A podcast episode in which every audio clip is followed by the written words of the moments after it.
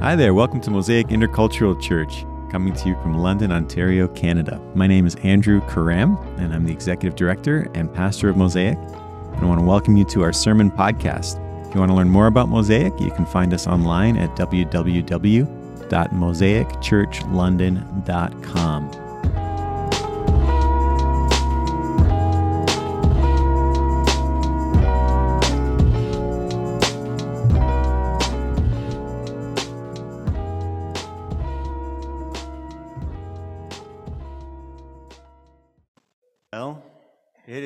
to be with you today. It is good to be worshiping God today. Um,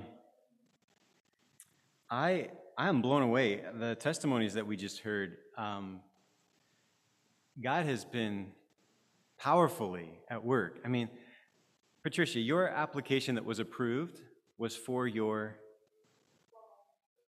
for your immigration. Yes. So to have your immigration application be turned down and then to have the appeal be successful is amazing. Like, praise God. Yes. And Joe. Now, some of you folks, you just heard um, Michelle talk about her brother Joe. I, I, had the privilege of meeting Joe three years ago, four years ago, I don't know, um, in a long term care home. Um, and Joe lives in deep darkness for many, many, many reasons. And, um, and we have been praying that God would shine light into Joe's darkness. And to hear that your brother, Michael, that, that's your brother, Mike, that he's concerned for Joe is itself a miracle. That there is love for, for Joe, is a, that's a miracle. That's the presence and power of God. And to, we should keep on praying that God shows his love to Joe, because God loves Joe. We had this most uh, extraordinary experience a little while ago. Um, there's a woman in our church whose father just passed away in Nova Scotia, and he had dementia for quite a while. And um, and for those of you who, who know dementia patients, or you've been through that in your own families, you know how hard it is for everybody. Um, but particularly for the person who has dementia. And we were praying for her father that God would show him, show her father, how much he loves him, how much God loves him. And Diane came to church one day and she said, Well, we had asked God for that. And the most extraordinary thing happened. The nurses came in one morning this week. And my father told the nurses that somebody had been just spending the night in the room with him. He, like, number one, there was nobody human in that room with him that night. He received the presence of God in his room, and he remembered it in the morning to tell the nurse. I mean, there is nothing in this world that is too great a barrier for the love of our Heavenly Father. Nothing in this world. God loves us so deeply. And that is why we worship him. That's why we that is why we gather to to celebrate him. Oh man, I'm not supposed to cry. Uh, and uh, and this passage that we're that you have in your bulletin, which is from the book of Hebrews, which we're going to talk about right now. The book of Hebrews was a, a long sermon written a couple thousand years ago uh, to Jewish Christians who had likely had some difficulties in the city of Rome. Um, at that time, Christianity and Judaism were not, didn't exist. Those were not things at the time. Um, Christians were simply followers of Jesus who were Jewish, most of them, and some of them were not Jewish, but Christi- like the Christian community was within the Jewish community, and it was, and that was causing conflict. And so these uh, Jewish Christians in Rome had been kicked out of the city because they were causing problems. And, and, when, and when things go hard in your life, uh, and, and they go hard because you believe in God, because, because you believe that Jesus is God and He has saved you and He died and rose from the dead, um, it, it's a natural thing to say, well, maybe that's not really true. Maybe, maybe this good news of Jesus isn't as good as it sounded when I was comfortable. And, uh, and so these guys are, are wondering, like, maybe we shouldn't really be Christians. Christianity has no official protection from the empire, uh, but Jew- Jewish people can worship God without any problem, so maybe we should just go back to being Jewish people. I mean, why not, right? Like, same God. Like, nobody's teaching us that, that Jesus is somebody other than the God who came to our ancestors. Same God. Like, why not just go and go back to what's safe? And so this, this writer, who we don't know, we have no idea who wrote this long sermon that we call Hebrews, uh, this person wrote the sermon to these Christians to tell them, hey guys, we understand how hard it is. We understand there's lots of reasons to, to go away. But God has spoken to us through Jesus Christ. And Jesus is the one who brings us close to the living God, our Creator. He is the one who offers us freedom from all sin, from death itself. Jesus. Hold on to Jesus. And that's the book of Hebrews. And this particular section, which I'll read right now, uh, is in chapter 4. Ch- chapters were added a lot later. Um, so this, if you, were, if you were part of the original community, you would have been awesome at just listening. You would have been amazing at listening. Uh, we're not, because we have smartphones, but that's another conversation. Hebrews chapter 4. For the word of God is alive and active, sharper than any double edged sword. It penetrates even to dividing soul and spirit, joints and marrow.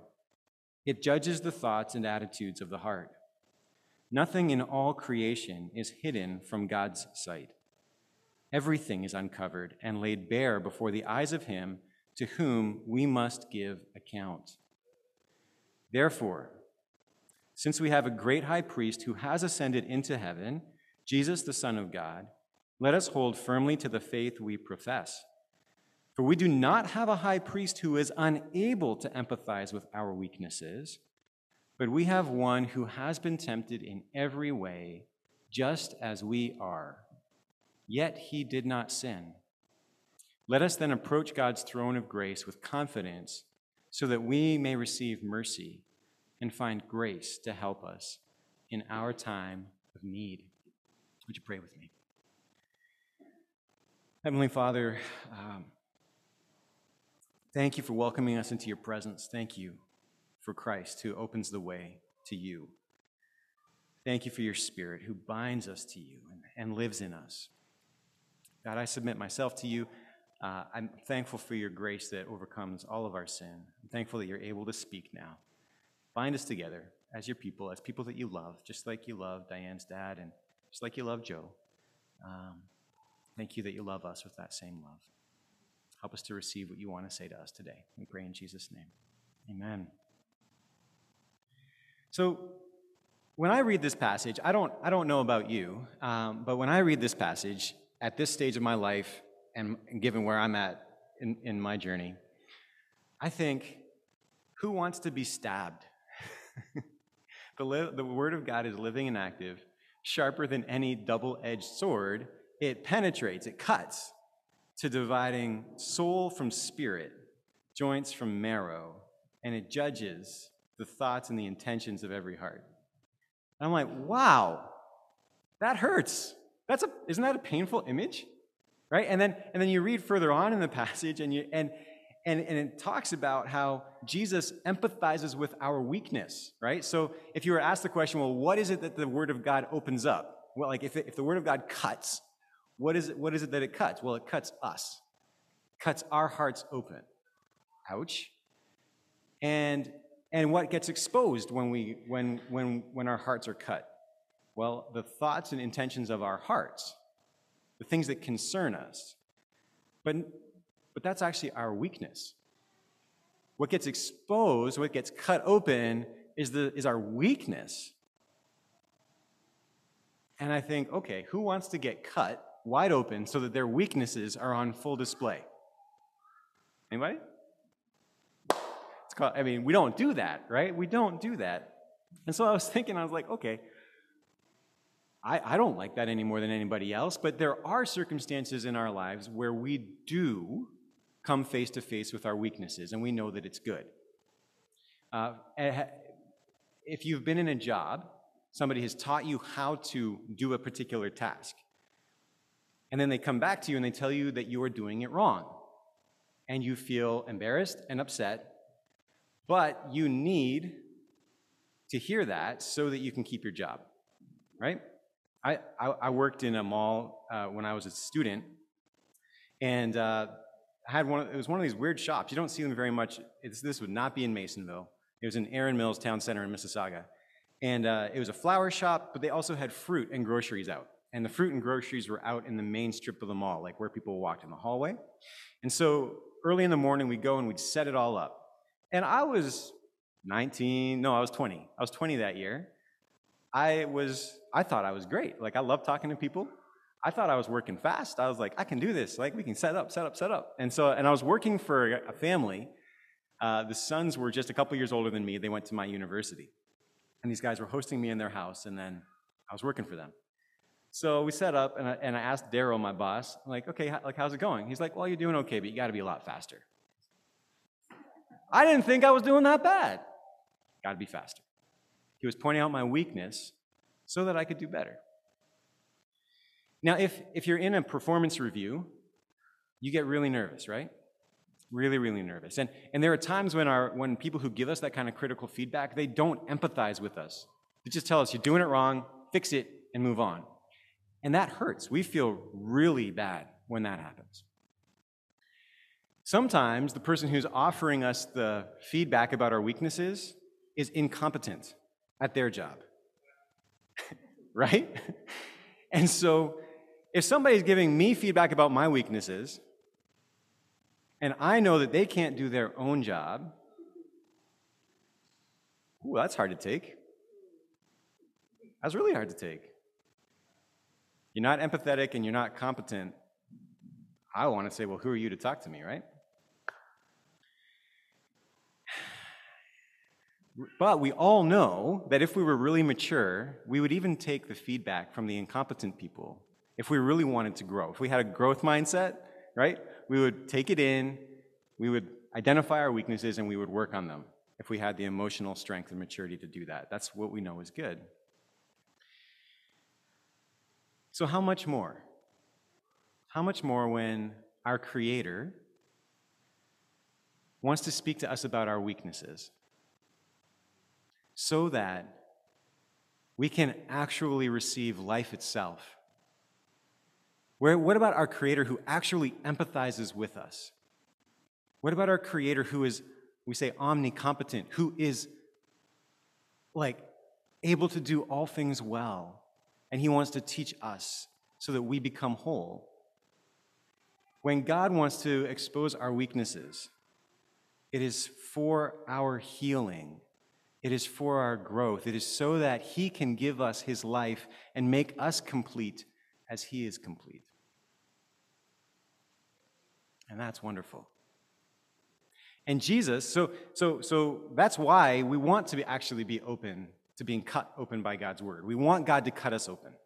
We want God to expose what's happening in our bad attitudes, in our temptation, so that we can be set free, so that we can become whole. That's reality. And so, how does this happen? How does God do that? Well, it says that the way that God cuts us open What's the sword in the, in the passage? You can have a quick look at your bulletin. What is the sword in the passage? The Word, right? The Word of God is living and active. It's coming at you. The Word of God is alive, and it's coming to cut you open so that you can be whole, made whole. Well, what is the Word of God? Now, this is where you have to be very careful. Amen. Because you got to answer the question not just in terms of what you already have been taught the Word of God is, you have to answer the question based on what this author says the Word of God is. And if, for those of you who were here last week, if you remember our passage last week, this sermon starts with the words, Previously, in former times, God spoke to our ancestors through the prophets in various ways and lots of fragments and from time to time. But in these last days, God has spoken to us by his Son, which is to say that the Son of God, Jesus Christ, is the Word of God. And we understand the Word of God through the writings of the prophets, which at this time, primarily what we, what we would call the Old Testament. If we understand the Old Testament rightly, it points to Jesus, who is the Word of God. And He's the one who's come to cut us open so that we can be made whole. And isn't that amazing, right? God, our Creator, comes to us to cut through our lies, to cut through our deception, to let us know that we actually all live in God's reality. There's this interesting story I read. This is based, uh, uh, uh who's in the room? Um, I'm going to tell you a very, okay, so this, this story is, is, is based on a true story that I read uh, last week. So there was a pastor, a really well known pastor, who was starting a church in Maryland, down in the States. Uh, at the time, he was not well known. He's now very well known, but at the time, he was not known at all. And he wasn't really that well trained to start a church. But church organizations being what they are, they said, sure, we've got, we've got money for you. You can go and start it. And uh, you're basically on your own. But what you can do is you can write a report to our church planting, church, like new church group, and, uh, let, and, and you can report to us how things are going, and we're here to support you. Really, we are. So, so every month, or how, maybe it was every year, for quite a long time, I think it was monthly, he wrote a report. And the front page of the report was the numbers how many people are coming to the church, how much money is being given, you know, all these kinds of statistics. And then underneath that first page, pages three, two, three, and four, or whatever it was, where how are you doing as a pastor? You know, how like are there is there anything you're struggling with? How can we support you? So he wrote these reports month after month after month and never got a response. So he thought, I don't think I don't think anybody's actually reading these. So he put the statistics down on the front page, and then he began to write crazy stuff in the in the set page two, three, and four. For example, uh, last Saturday night, I was, I was drinking far too much. I showed up at church hungover, very angry, uh, and I got into a loud shouting match with another elder. But we've patched it over for now. They're, they, they, they took two weeks off, but they might come back. No response. The next month, he built it. He kept going, right? So he, he, he said, uh, I mean, it, it got that. You know, like I, I took $60,000 out of the bank account. I can't pay it back, right? He just goes on and on and on. And it gets worse and worse and worse. And we're talking about stuff that if anybody read it, they'd be calling the police. And then he shows up at a meeting with the guys that he's writing the reports to, right? And, uh, and they say, well, it looks like things are going really well at your church. You know, we're just really thankful for you. And that's great. And it looks like you're doing okay yourself. And he says, really? They say, Yeah, I mean, that's great. Everything's looking good. He's like, Did, Didn't you know about my drinking problem? Didn't you know about all the affairs I had? Didn't you know about all the people that, you know, were fighting and beating each other up on Sunday mornings? And they all were totally embarrassed and just like, oh no, no. And, they, and he says that what he watched from that point on was a wonderful example of people passing the buck. Everybody around the room was blaming everybody else for having never read the report. You see, when we live our lives as though the only people are, who are watching are human beings, all of us are like that pastor. We can, we can figure out what other people want to see, and we can show them that. Right? And frankly, nobody's going to be asking questions about things they're not interested in about our lives. Right? We can show them the front page. We can show them the top page, the things that we know they're interested in. But if we live before the Creator, then pages two through two, three, and four really matter. We can't fudge that. The Creator knows it all. The Creator is the one before whom we live. Everybody, every human entity gives an account to God for our lives. This goes as much for governments empires, families, culture groups, as much as it does for individuals. Everybody, everything stands exposed before God. God sees it all. And that should make us quite nervous. If God is coming at us with a sharp sword to expose us, and He's the creator, He's infinitely holy, He's infinitely powerful, He's infinitely beyond our consideration, beyond our understanding, and He knows everything, and we are accountable to Him, which is to say, like, He has entrusted us with our lives, and He is the one to, to whom we belong. We live before God. That should affect us. We should feel that.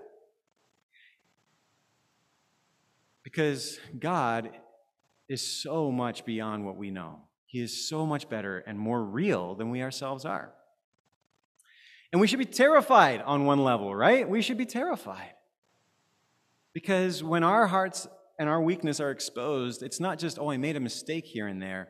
It's that I actually perpetually choose selfishness.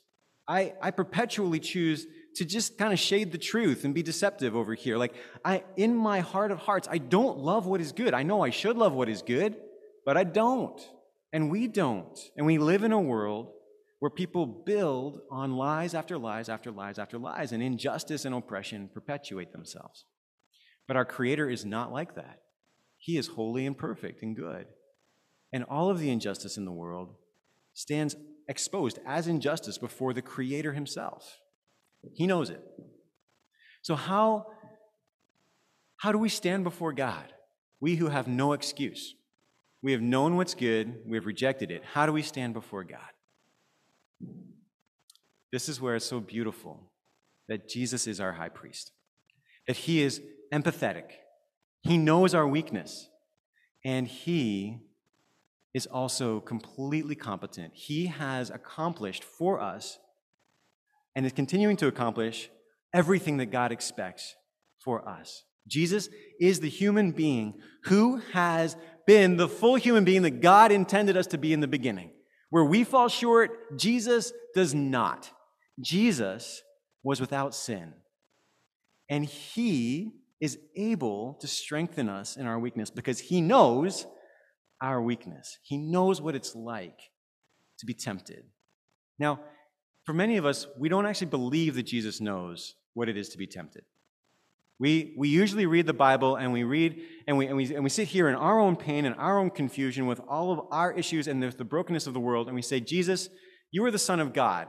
You always had, you could always play the Son of God card, right? We say, you don't really get it. And we feel like he's far off. But if Jesus was here, he wouldn't, he wouldn't actually let us get away with that, right? If Jesus was here, this is the conversation that might play out. We might ask Jesus, Jesus, do you know what it's like to have people not understand you? Do you know what it's like to feel so alone? Do you know what it's like to want to hide? And Jesus would say to you, to us, Yes, I know. We might ask him, Jesus, do you know how impossible it is to keep my temper? Do you know how hard it is not to take a drink? Jesus would say, Actually, yes, I do know. I know what it is to be weak. Jesus, do you know how hard it is to live in this body, to feel inadequate, self conscious all the time? Do you know how hard it is to look after myself, to fulfill other people's expectations, to meet my own expectations? And Jesus would say to us, Yes, I know. I know your weaknesses. Jesus, do you know what it's like to watch my loved ones lose their minds? Do you know how hopeless I feel when the person that I thought I knew, the person I really know, I really knew, is gone, but their body is still there? Do you know how lost I feel when I pray and God doesn't change the situation?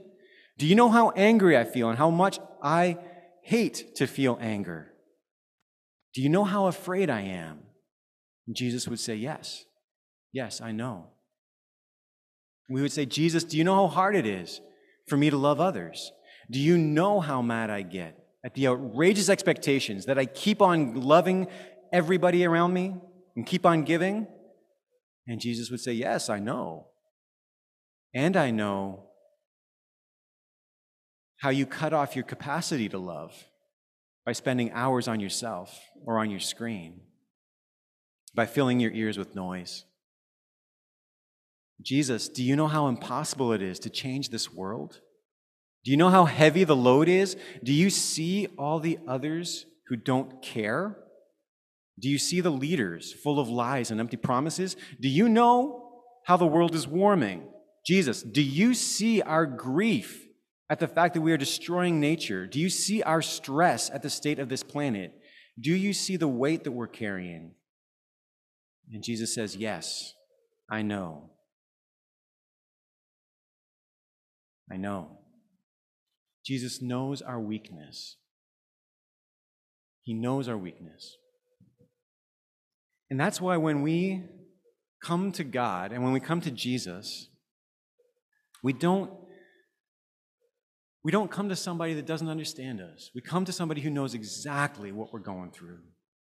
And he is strong where we are weak. He himself was faithful to the Father even to the point of death. And so when you feel like your, your, your weaknesses are being exposed, not just before other people, not just like the front page that you're showing them is bad, but actually when you feel like before God, you are being exposed and you want to get down on yourself, you want to, you want to actually like get down on yourself. You want to insult yourself. You want to accuse yourself. You want to wallow in the self pity and the shame when that's what's happening in your heart, remember that Jesus got down with you. Jesus gets down with you in the mess. When you want to get lost in a swamp of sadness and shame and hopelessness and despair, remember that Jesus gets into that swamp with you, and his light shines even in that darkness. And so, what you do instead of getting down on yourself is you get down before your heavenly Father. You get down on your knees before God. You approach the throne of grace because you actually do have an invitation to come into God's presence. You have an invitation to come before the Creator and to know that your Creator welcomes you because of Jesus. And you get down on your knees before the Creator. You draw near to God. You draw near to God. And you get down and you cry out to Jesus for help in your time of need. And you get down and you praise Jesus for his goodness. You get down and you thank Jesus that he understands what you're going through. You th- get down on your knees and you thank and praise Jesus for his love. You get down before God and you worship him. You get down before God and you get down with the rhythms of his grace. You let the rhythm of God's power move in your body, and you begin to get down in a totally different way. Your feet begin to move. You begin to dance because you are finding strength in your time of need. The Creator loves you. He loves to, he loves to draw you near to Him. He loves to forgive you. He loves to open up your weaknesses so that He can pour out His love and His healing and His grace on you. And you find that you have power to dance, to get down in the midst of the struggle with a rhythm that the struggle cannot destroy. So we get down before Jesus. We draw near to our Heavenly Father with full assurance of faith because He loves us. And we find strength to help us in our time of need. Amen.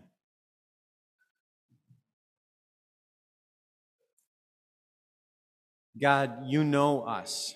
You know, you know the things that are hidden from other people. You know the things that are hidden from ourselves. Thank you so much, Lord Jesus Christ, for being our high priest, for knowing our weakness, and for carrying our weakness in yourself, and for being the one who offers us strength. Thank you that you do not condemn us. Lord, would the rhythm and the power of your grace pulse in us. Give us strength to move. And Lord, where, where we have not yet welcomed you, where we have not yet received your invitation, God, I pray that today you would give us strength to say yes to you. to receive the life that you're offering us. I ask this in the power of your name. Amen.